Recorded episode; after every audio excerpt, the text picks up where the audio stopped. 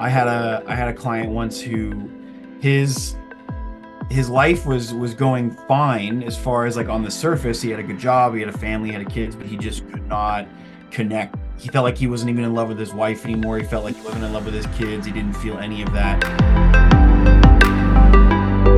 And and so we worked with him through this process. And then when uh, after he came back from his experience, he told me that he understood what love really was and that he never really allowed himself to express that or to feel that love.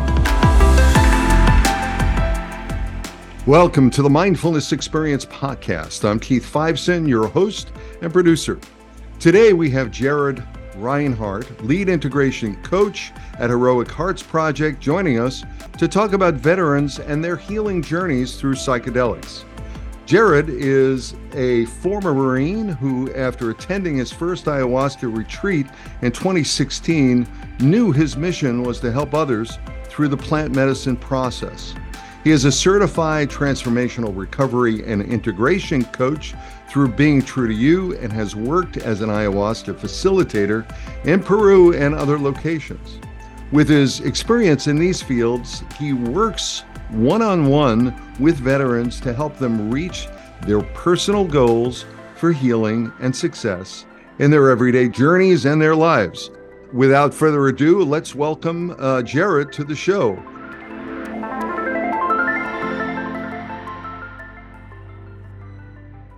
Jared, thank you for being here. How you doing? It's so good to be here, man. I really, really appreciate you having me on the show.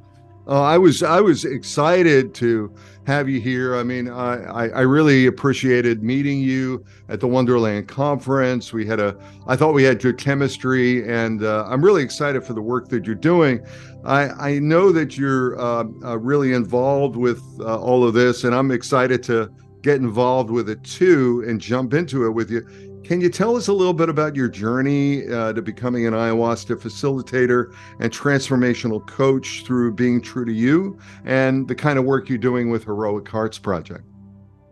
Uh, yeah. So, uh, to kind of preface it, I um uh, way back when I was a Marine back in uh 26 back in uh, 2011 is when I got out of the Marine Corps.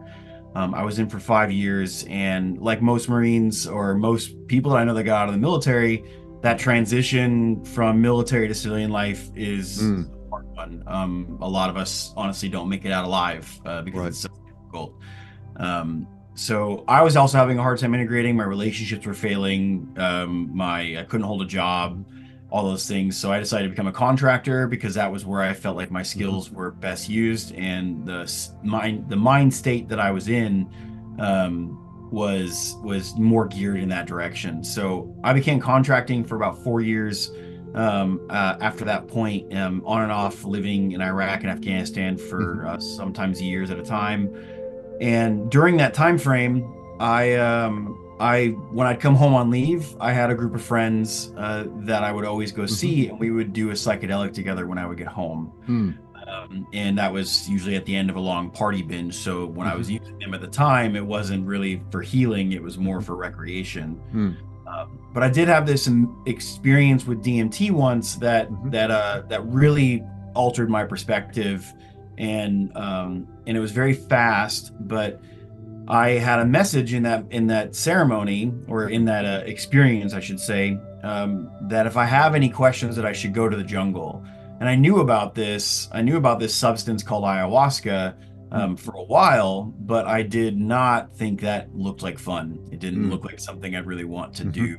Mm-hmm. Uh, but after that experience with DMT, I I was driven, um, I would say, somewhat called to that process to go to the jungle and mm-hmm. find out. So um, I went back to Iraq, researched locations in 2016. There wasn't much out there as far as information about mm-hmm. ayahuasca or whatnot. So I found a location in Pucallpa, Peru, that did ceremonies for Westerners. And so I went down to Pucallpa on one of my next leave blocks and um, and drank ayahuasca four times at a retreat center called um, Nimi down in uh, Pucallpa. And and mm-hmm. the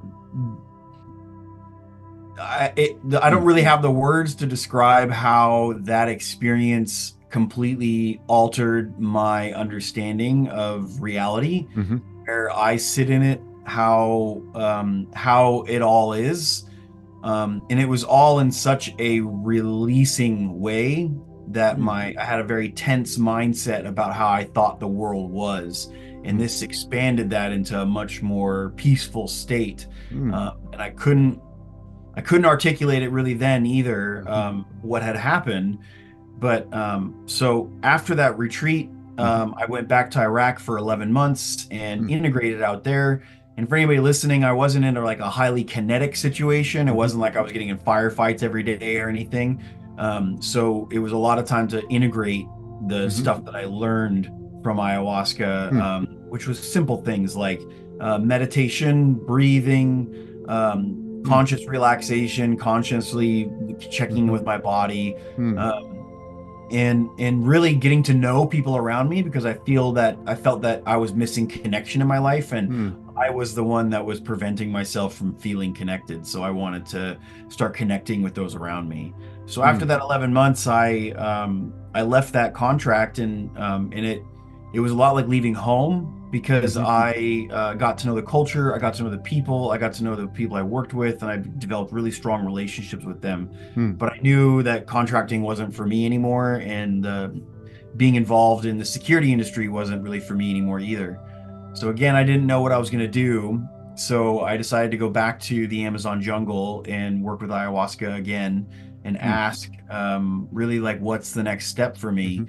And I got the feeling that I should stay in the jungle and learn more. So I, um, after that retreat, I asked the facilitators at the retreat center and the maestros if I could stay and assist and learn. And they said absolutely. So I then lived um, at Pucallpa, the retreat center there, for about a year, and um, and Wow. studied under the curanderos and served um, ayahuasca to people and drank a lot of ayahuasca Wow. during that time frame. Um, and the reason being was that they, they, they considered a form of training is is Mhm. going through all that. And the Marine in me really liked that understanding is that I was training for helping people. Mhm. And um, at the end of that year, I was invited to a veteran retreat um, that was not at the retreat center I was working at, but it was in Iquitos. Mhm. And the veteran retreat was basically supposed to um, look at the effects of PTSD with ayahuasca. Mhm. And um, and to be honest, that's what I wanted to do when I was down in Peru the whole time was Mhm. serve some veterans because it helped me so much, and I wanted to to help them. And when I had this opportunity, I just jumped on it. Um, at that retreat, I met Jesse Gould, who is the founder of Heroic Hearts Project, Yeah. and and I met my wife um, at the same retreat. Oh, beautiful.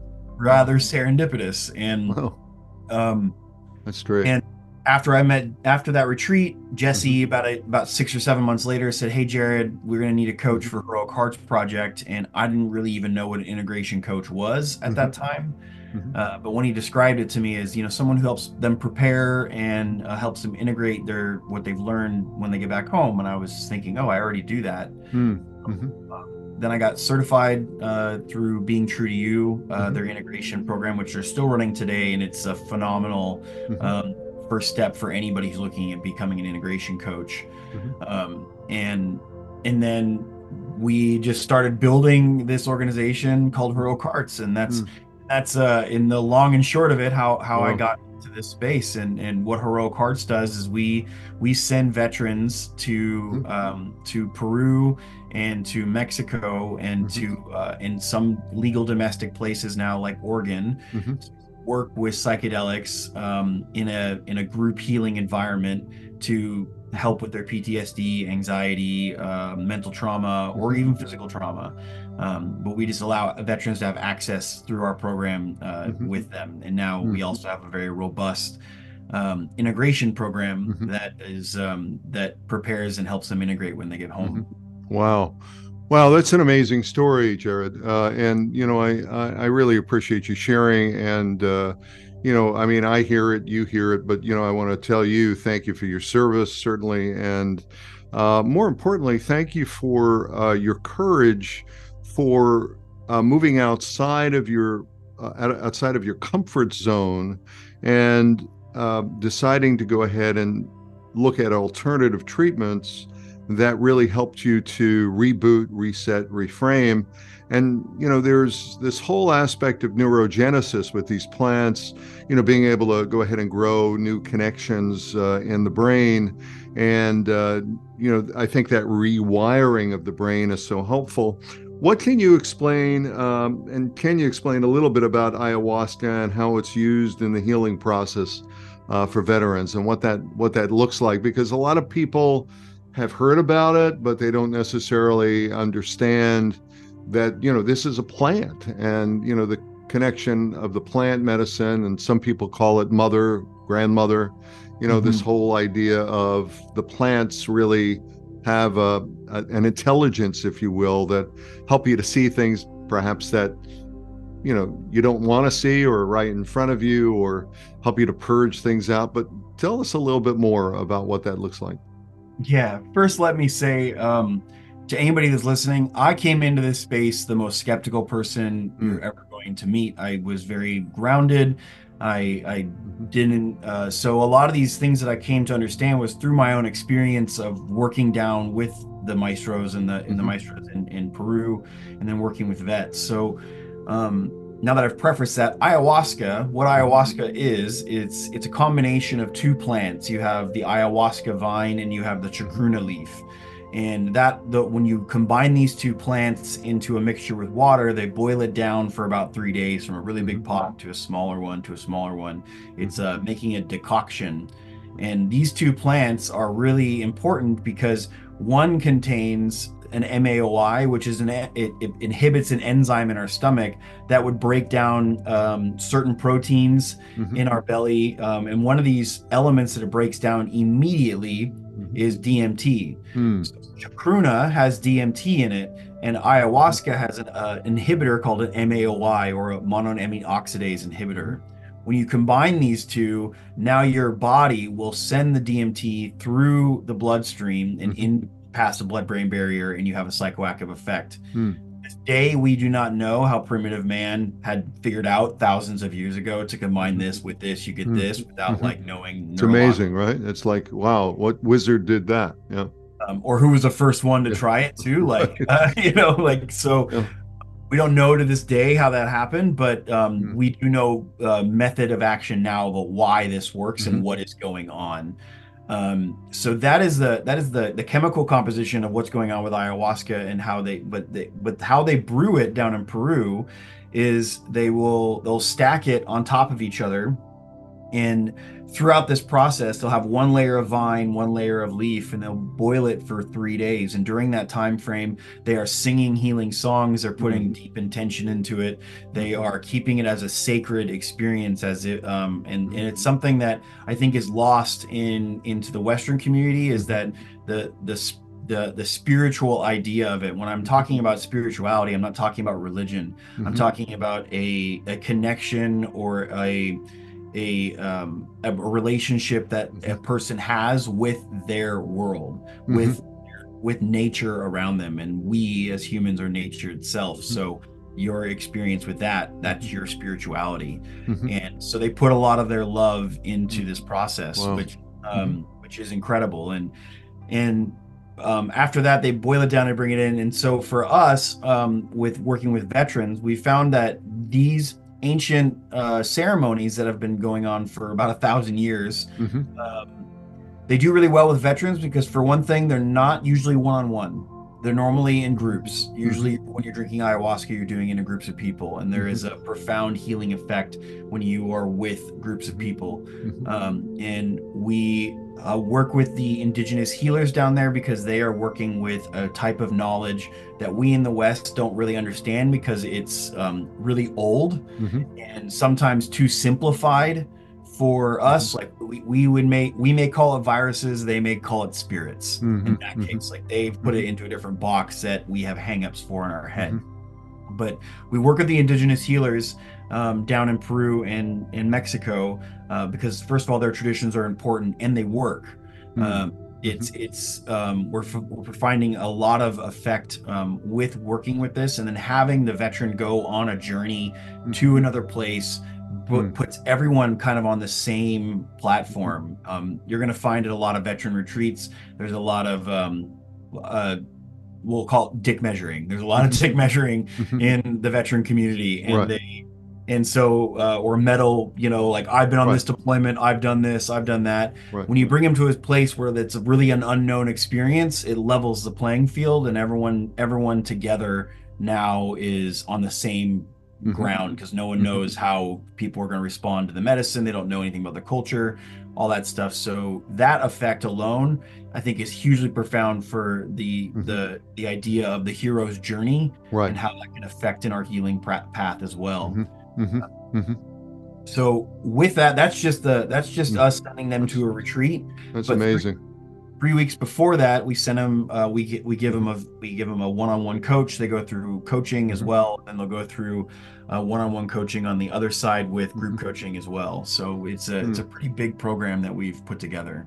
Wow, and you know it's it's so fascinating. Uh, you know, we we I, I think in the West, uh, certainly in the U.S we have this sort of uh, concretization, this industrialization, this whole idea of material, the material world, right, rather than the spiritual world. And here you are, you moving, uh, as you rightly put it, it it's, it's a great uh, monomyth, the hero's journey. You know, moving from the uh, outer world to the underworld and really meeting the masters and really meeting the demons and the dragons along the road. And then you know finding the pearl finding that boon and then you know really coming back up and being you know uh, greeted and and taking those those those treasures with you the ability to go ahead and and reframe. Uh, and then you know being able to go ahead and right size everyone as you say um, to you know put them in a place where everyone is equal everyone's you know gonna go ahead and be uh, on this journey uh, you know and they all just from a veteran's viewpoint uh, everyone really does respect each other and they rely on each other on one end but then you know to your point there's this dog you know who's the big who's the alpha dog in the group but that kind of right sizes itself um, I'm wondering when you look at, um, you know, going down into the jungles and going ahead and working, um, you know, on these journeys, how do you ensure the safety of the veterans during the ayahuasca experience? What, what, what goes on there? And you know, if someone's going in there and uh, you know has a hypertension or has other issues that might be they might be dealing with, what does that look like? So each of the facilities that we work with, um, mm-hmm. they have a professional team of mm uh, facilitators. Even one of our retreats has a doctor on site. So if there is something that would come along that mm-hmm. was a physical ailment or something that was a, a reaction in some way that was mm-hmm. not uh, needed, that would be available there. Um, the other retreat center we have is within uh, within a very short distance to an uh, to a hospital if needed, but they also mm-hmm. have medically trained staff um, there just in case something were to happen. Um, we have uh, and then that's just at the retreat, but also we provide a really wonderful container mm. for them to be able to express themselves freely to mm-hmm. be able to feel safe when they are there. Um, all food and everything is provided for them when they mm-hmm. when they're on the retreat. We also provide them, like I said, with coaching. So even on the emotional standpoint of staying safe, they have a one-on-one th- uh, one-on-one coach that is um, completely mm-hmm. personal to them and does not share anything about them with anyone. So you have all these layers of protection on top of that um, to go down to have this experience and mm. to have your emotional mm-hmm. uh, safety also considered. Mm, so that's really wonderful. So, you know, uh, we know uh, in the in the space specifically, everybody talks about set setting and integration. And what I hear you talking about is, you know, the ability to go ahead and not only establish those, but then to go ahead and work with the individual to activate whatever uh, mm-hmm. changes they see. How how important is it for an individual when it comes to things like uh, you know, uh, how they react to the experience, to have those in place before, during, and after? Well, I'll tell you from a person who's mm-hmm. done things recreationally and yes. from someone who's done things mm-hmm. um, on the more like therapy mm-hmm. side of stuff. Mm-hmm. There is a paranoia that comes when you know you're not in like a safe place. And I've had experiences uh, where I have taken a substance in uh, public areas, for instance, like at a festival or a concert, um, and it did not turn out well for me Mm-hmm. uh, because I got very scared. I felt very um, unsafe because I didn't know people around me, um, and eventually I couldn't even listen to the music anymore. I had to go run to my tent and, and Mm-hmm. keep to myself. So, and it did not, and and more importantly, not having these things in place to make me feel safe to express and go through this experience, no matter how it looks. What it, it allowed me to go deeper into myself because it because as if you don't have those safety mechanisms out there for you, um, you don't go very deep in Mm. because you're so focused on making sure that you are okay Right. if you know you're okay and someone else is going to take care of you if you have if you really need it man it's way easier just to relax and allow the Mm. process to go Mm, mm, yeah, yeah. I mean, we've all we've all had that experience where, you know, even I mean, to simplify it, I mean, when you're when you go into a restaurant, somebody doesn't come to your table, you, you know, it's sort of a very different dining experience uh, when you you know you have to wait for a while or whatever, and you're not feeling like you're taken care of, and that's just a minor. That's not like psychic surgery or emotional you know emotional plumbing where you're really going down and trying to unplug some of the unplug some of the traumas that have been there or some of the issues that you might have. So so that's nice. That's a that's a wonderful capability that you've got throughout the heroic hearts project uh, process i'm wondering if you can share some of the success stories of maybe some veterans uh, you know, who have gone undergone the plant medicine process with you. You have, I mean, obviously, you don't have to talk about names, but you know, maybe there might be one or two that you can share. um so i will say that from from what our evidence is showing and we have some data to back this up we're looking at it about 90% of the veterans that we send Mhm. have a an overall um, change of life for themselves um, Mm. in a positive setting is the best way to put it with it's not so scientific but um, and then the other 10% still had a change in life but it wasn't as dramatic um, and so the some of the stories that came out of this is we've had guys who um, i had a i had a client once who his his life was was going fine as far as like on the surface he had a good job he had a family he had a kids but he just could not connect anymore and he was very he, uh he just didn't feel um like he felt like he wasn't even in love with his wife anymore he felt Mhm. like he wasn't in love with his kids he didn't feel any of that and and so we worked with him through this process and then when uh, after he came back from his experience he told me that he understood what love really was and that he never really allowed himself to express that or to feel that Mm. love Hmm. so when he came home uh, his his behavior changed almost like night and day for him Hmm. where he was much more connected with his family he was much more gentle to his kids Beautiful. he started moving into a different career base that was more revolved around service instead of around uh, finance. So uh, that that's just one of, of those. I mean we have um, more subtle stuff as well where where people start to understand that most of their um, the stuff that they're working on actually had more to do with their childhood than it did with their military experience.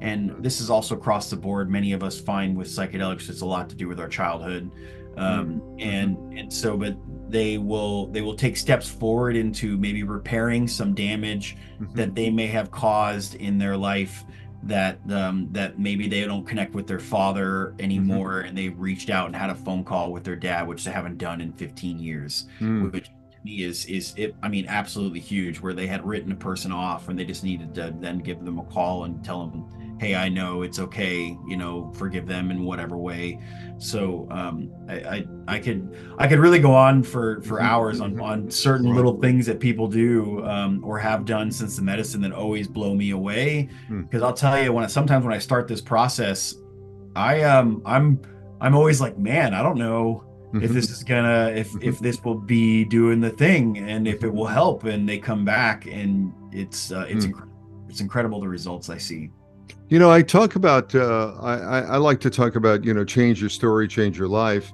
And it sounds to me like what the medicine uh, is able to do for these individuals is really allow them to back away from the story that they might have had and reframe that story in a different way and then kind of just kind of have a broader perspective on who they are and how they themselves can change their story and change their life.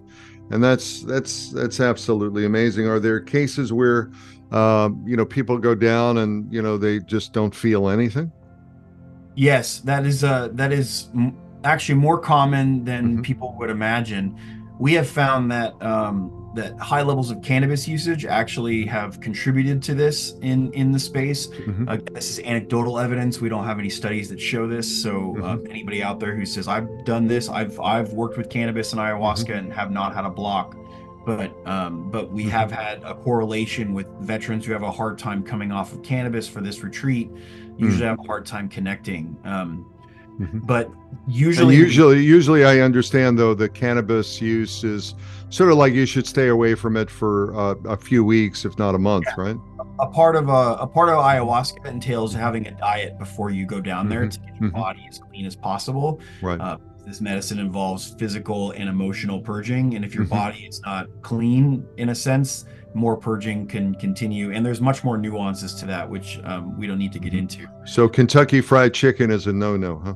Yeah, I, I, mean, like, yeah, I, I, I would not suggest. Yeah. You don't you don't want to have a case of the munchies before you go down, and you know this is not yeah. a recreational sport. Yeah, yeah, um, but it does happen where veterans mm-hmm. do go down and mm-hmm. and not have a a psycho a psychedelic mm-hmm. experience mm-hmm. that maybe they were expecting.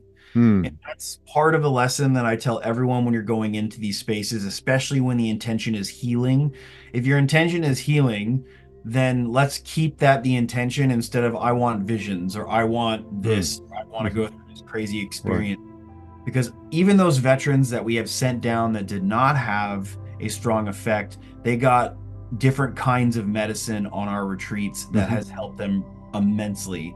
Um, and and this is also from my personal perspective the um, and many others, but the the songs that the healers sing in Peru mm-hmm. originally, when before Westerners were drinking ayahuasca, only the healer would drink ayahuasca and sing their songs to people, and it would apparently heal them. Mm. And I have seen the effect of these kind these songs that are are very, I mean, they're really far out there. These mm-hmm. sounds of these songs, but when they sing these songs, it helps people. So I, I called Icaros. I like to tell the veterans that more Icaros, more healing. It's not mm-hmm. more medicine, more healing. Mm-hmm.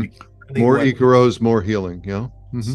The reason I say this is because it's the they are using their the sounds and the movement of their voice to mm-hmm. direct the energy of this healing energy to do whatever it does. It's a symbiotic relationship between the the maestro and the ayahuasca mm-hmm. ayahuasca down there. So mm not that you can't get profound healing effects without having a maestro, mm-hmm. but having one, especially one who's trained and been doing this for a very long time, mm-hmm. um, they uh, have the ability to help mm-hmm. direct that energy mm. faster, almost like a scalpel. I guess that's yeah. even an advice. A scalpel can be an amazing tool for a trained surgeon, but to mm-hmm. an amateur, it could cause a mm. lot of damage. Yeah, the visions I'm getting right now are sort of like, you know, we're the instruments and, uh, you know, having a well tuned in- instrument uh, before you go into the orchestra pit with a with a good uh, maestro mm-hmm. who is able to go ahead and uh, conduct, uh, you know, the, the, the, the healing process through sound and through tuning is much more effective than if you're going down there and you haven't tuned it up and you haven't done anything at all. And that is all about trust and about the environment, about having a really healing environment. I'm wondering um, what your thoughts are in terms of uh, looking at. You had mentioned uh, the integration process and about how important that is. Um, I'm wondering uh, how do you help uh, integrate, uh, you know, experiences and insights gained through the ayahuasca ceremony into everyday lives? Uh, because you know I know this will open people up, the medicine will open people up. And uh, then you come back and you might want to go ahead and hug everybody, but you come back to the same matrix, right? To the same container that you were in before, which might have been the source of the problem. So I'm wondering from your view, what does that look like? And, you know, what, what, what's that process look like? Yeah, it's a great question. So um, it's very individualized because just Mhm. like the experience with ayahuasca or any other psychedelic is going to be extremely personal. Um, as we go through that process of like getting is as a coach, I'm getting to know them about a month before they go down to drink ayahuasca, and I find out kind of where they're at and Mhm. what's going on, and we're working on getting a diet in so they can get ready for the experience. Mhm. So a lot of stuff is going to be coming up during that time in that three weeks. This kind of gives me a good perspective on what they may be dealing with or Mm. working with down there. So if Mm. say if someone's working on a lot of anger, they got a lot of anger and they get really angry, they're probably going to go through some sort of um, experience involving that. And it might not be like horrendous. It could be you overfill with love and you have your anger is gone. Who knows what it'll look Mhm. like for the person. Mhm. Um, but when they come back, and a lot of times when people come back, um, I, I think psychedelics, not just ayahuasca, but psychedelics and this experience combined is a big destabilizer for people. Mhm. So if they come back into uh, from a place where they're much more open and they are allowed to talk and they are allowed to be themselves Mhm. in with in a, in a very low judgment to no judgment zone, um, then they come back home to all of that noise and chaos again. Mhm. So for myself, I always say take it slow. Mm. Be very, very slow. Slow enough where you can start to recognize what fits and what doesn't. Mhm. So they come off a very a very strict diet, and if they a lot of them maybe want to come home and have like Kentucky Fried Chicken, as you said, it's their favorite thing. And so I would tell them, I would say, okay, get half of what you normally would and Mhm. eat one piece and sit with it and Mhm. see how you feel about it. See how your body responds to Mm. it. Mhm. Because after the experience with ayahuasca, as you said, people are much more open and they're much Mm. more sensitive to their bodies because they are now, most of them have never been this clean probably in their life Mhm. after working with ayahuasca. So you really can start to tell the difference of like when your body doesn't like a certain thing or not right after ayahuasca. So this includes relationships, this includes jobs, this includes everything. So I tell people after that big experience, take a very slow entry into it. And this will teach them to practice using their voice and setting boundaries if they Mhm. actually are saying, like, hey, I am not prepared to deal with this at this moment. I need to take a break and I need to step back because of um, I'm still processing this experience or or whatever. Mhm. Um, and then Mhm. secondly, not only do they get to practice their own voice, but they really get to see, man, this truck that I bought that's taking most of my my uh, my check Mhm. away. I bought this out of a place of uh, entitlement or out of a place of validation, and that doesn't fit anymore because I don't feel like I need that that. Right. So they sell that truck, or they or they start moving into a direction that seems to be more fitting to this version of themselves that feels better than the one that they were in. Mm. Uh, and Mhm. and so these tools can be anything from uh, learning more mindfulness Mhm. learning more like and really and that's really what i'm talking about here is having them slow down and try to be more mindful of their surroundings Mhm. but i will say this is i tell everybody don't make any big decisions in your life right after you do this Right. experience because um, speed usually causes trauma Mm. to the environment around us Mhm. so you take it slow, you slowly leave your job, you Mhm. slowly decide to get out of your relationships, Right. you slowly do these things, you can actually be mindful of making as less damage Mhm. to your life as possible as you're closing and opening new doors. hmm Great. So I use this term in my coaching practice, you know, to seed, weed, feed, and grow. You know, uh, don't pull up the garden, just, you know, seed, weed, feed, and grow the garden. Uh, and that means pruning and taking care of stuff. But I'm glad you brought up mindfulness because, um, you know, that's the heart of uh, uh, practice of, of, of my book, The Mindfulness Experience, the name of the podcast, which is around, you know, the mind, the body, the spirit, food, fuel, if you will, as well as recharging. So, learning those tips. And then also uh, really looking at your relationships, your environment, and your aspirations. What do you want to breathe life into the world with? And it sounds to me like you're really giving the opportunity to go ahead and do a full examination of what the garden is, what needs to be pruned, what needs to be, you know, weeded, if you will, and what needs to be fed, and so on and so forth. I guess the activation uh, part of that uh, is uh, really important. So the community um, uh, that surrounds the Heroic Hearts Project and the ongoing uh, integration process really helps to support that by learning some of these tools. Is that is that is that the way it works? Yeah, so we we start them off when they start our program with a 21 day mindfulness mm-hmm. course for veterans, and it's right. the, the, basics of learning to sit, breathe, and observe. Mm-hmm.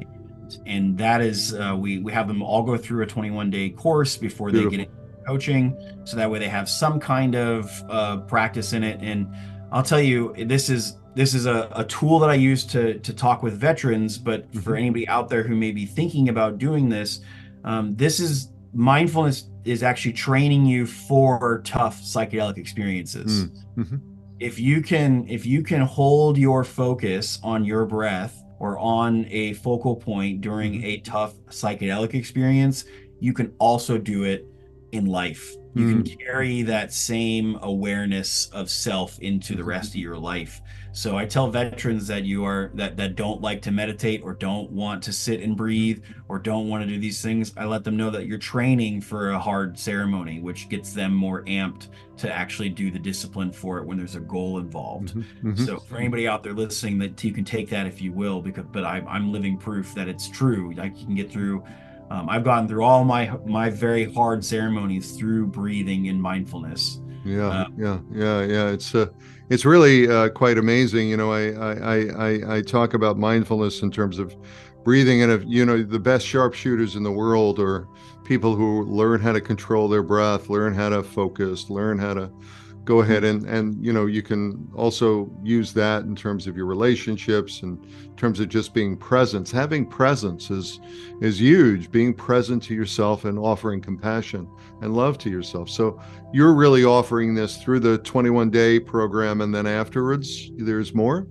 Yeah so the 21 day program is just the initial mm-hmm. online course that they mm-hmm. do and then they get signed up with their coach and then they go through three weeks of mm. integration coaching mm-hmm. go to their retreat and then they do another three to four weeks of integration coaching after their retreat so this is just what we're starting them with is that 21 day course and mm. it's uh, and it's short it's not it's like you know 10 15 minutes a day but um but that's that's the idea is not to not to hammer it in there or make it like an advanced course it's just to help those who need some support mm-hmm. on that side. Mm-hmm. So I want to talk about like uh, you know going into the process, and obviously somebody who's going into it, you go down there, you you or you're ready to go down. You have the 21 day course, and I'm wondering about stigmas and misconceptions that you might have come across in terms of using the plant medicines for healing, and how do you how do you go through that with individuals? You know what might they be like you know because one of the things that's really um, very very evident is that you know change requires commitment and commitment the nature of commitment is challenge right? So we mm-hmm. get like really challenged about like once we make a commitment it's like oh shit i made a commitment. What am i doing? You know and then all the arguments come up and and so on and so forth. What's been your experience with that so the psychedelic stigma has been a hurdle. Um, mm-hmm. I will say it's getting easier for it to not be such a big hurdle because information is so readily available. Um, you can just Google facts now about uh, psilocybin. I will tell anybody who does this, mm-hmm. there is still a lot of misinformation about there. Like, like for instance, the LD50 of um, of psilocybin is not correct on the government websites, and the LD50 of like MDMA is much lower than it actually is in real life. Um, LD50, for those that don't know, is the lethal dose um, mm-hmm. 50% of the populace. But um, but so the information is out there, especially on uh, nonprofit work. Like MAPS has done many studies. Like we have done studies on on psilocybin and on ayahuasca, and so these studies are out there. Um, so the stigma is getting less, mm-hmm. but most of the time the stigma just comes from a fear-based response based on um, the war on drugs. Right. Some of it's loosely based in truth, and others is not. Like mm. uh, there were, there have been many people who've had freakouts on psychedelics um, um, in an unsupervised setting that was with like proper facilitators and have gotten hurt or killed. There Mhm. is there have been people who have had psychotic breaks from psychedelics, but none of them actually have had permanent psychotic breaks. Mhm. We've had we've had activations of um, of trauma that have affected into things like schizophrenia for those who have a family Mhm. history of schizophrenia. So those things are are real and these risks are there, but through proper medical screening and having a closed container and having certain uh, safety mechanisms put involved with facilitators and health practitioners, these risks are so easily mitigated. Mhm. I mean, like so easily mitigated. Um, But they, I want people to understand that these risks do do exist. But that's the most of the time the stigmas that I have from veterans is they understand that they are stigmas, but they don't. They don't. They're another word for stigma would be wives' tale. You know, Mhm. like, Right. oh, so am I going to turn into a hippie after this? No, Mhm. man, you're not.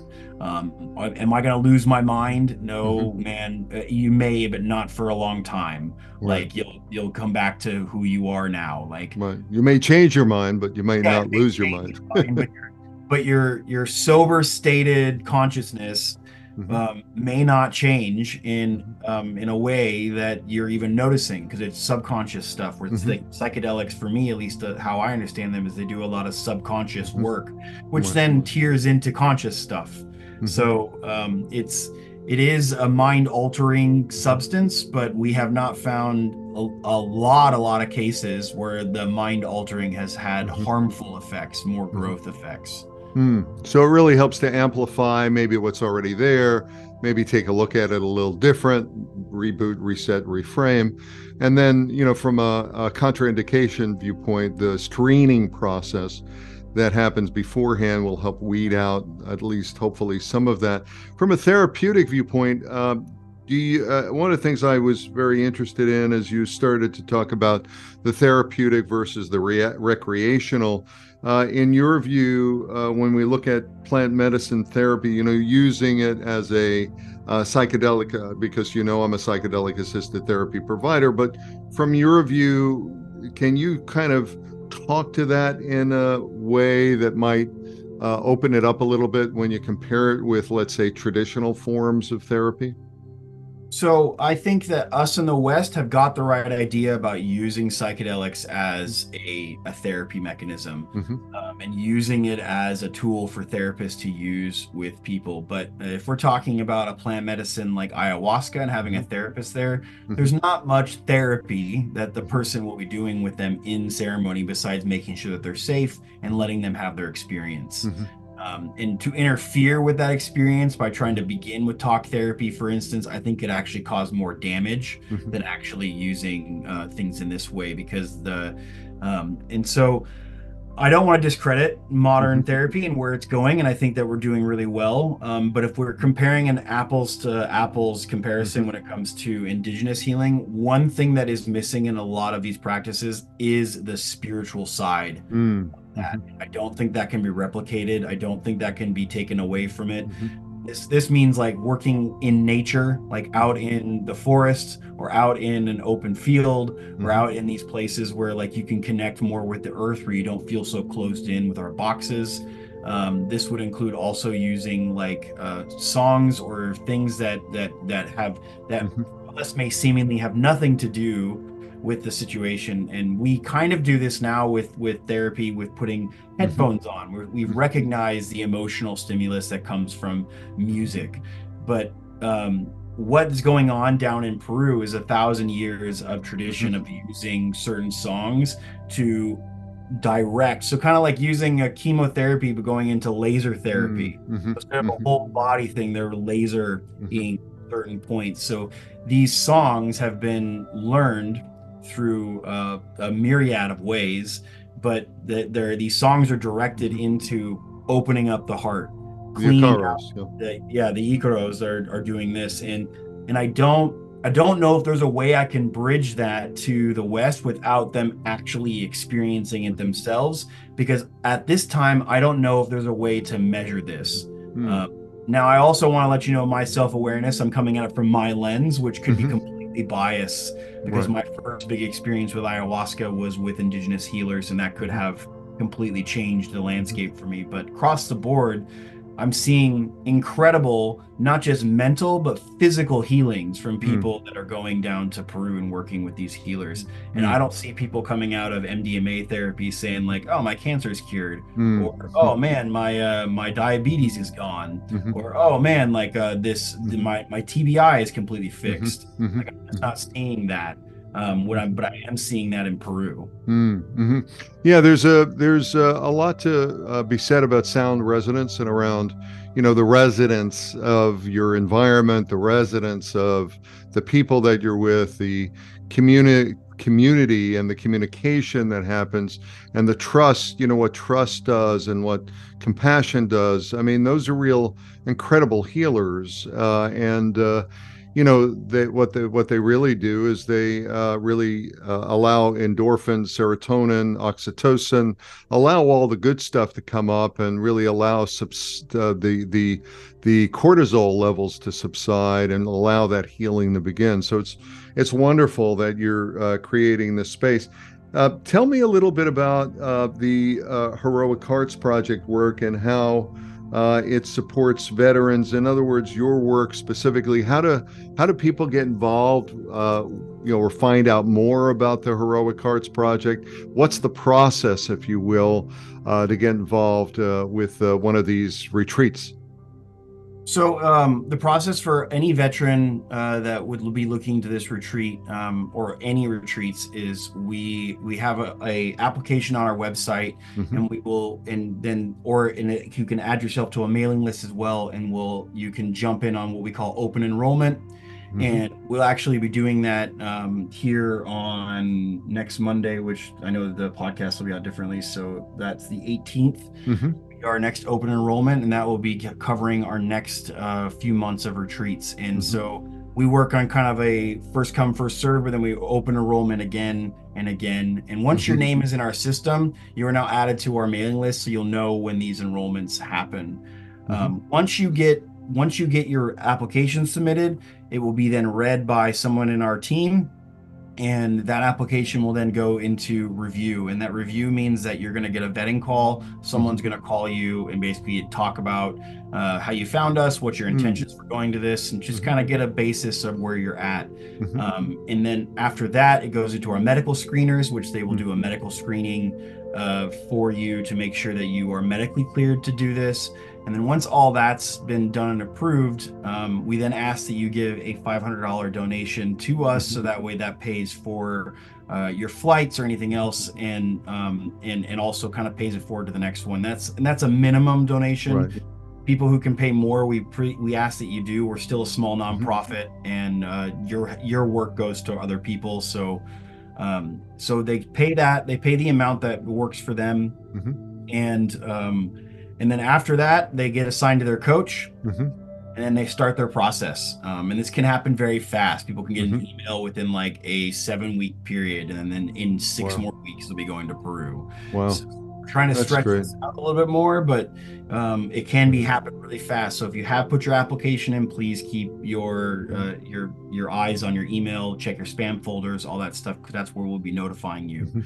the process is starting Excellent, excellent. Well, I'm uh, I'm I'm really excited for the work you're doing, and uh, you know, I'm uh, as you well know, a healthcare ambassador for uh, the Heroic Hearts Project, and uh, very excited to have you on the show. Uh, and I hope that uh, we can get a lot of people uh, not only involved with the work you're doing, but also to go ahead and donate for this worthy cause, because you really are changing uh, you yourself, and the project itself is changing the lives of many veterans, and it's uh, really, uh, really very much needed. Thanks.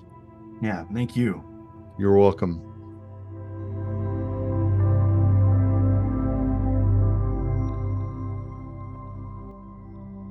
Thank you, Jared, for sharing your knowledge and experience with us on the Mindfulness Experience podcast. It's inspiring to see the work you're doing and the support you're providing for veterans in their healing journeys. If you want to contact Jared, email him at jared.rinehart, that's R I N E H A R T, at heroicheartsproject.org. To learn more about the Heroic Hearts Project and how you can support their work, please visit their website at www.heroicheartsproject.org. Thank you for listening to the Mindfulness Experience podcast. We'll see you next time.